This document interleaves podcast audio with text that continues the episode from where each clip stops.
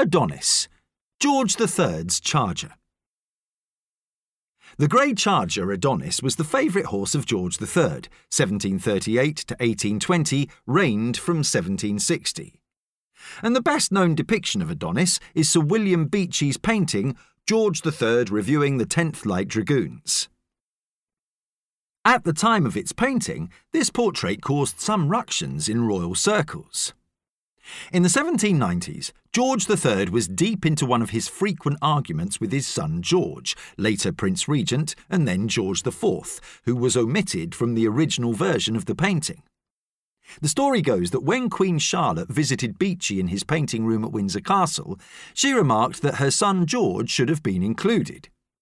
Beechey suggested that including young George was more than his job was worth, but a compromise was reached by depicting the future George IV on a black horse to emphasise the difference with the king on his white charger.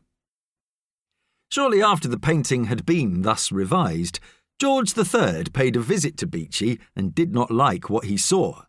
Hey, what, what, what? he is reported to have exclaimed. Beechey, the prince! Damn the prince! The king demanded that the canvas be torn from its support and thrown out the window.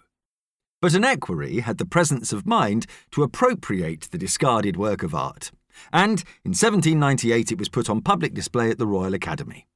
Later, it was displayed in the state dining room at Windsor Castle. Unfortunately, its large size made it unwieldy, and it was destroyed in the Windsor Castle fire in 1992.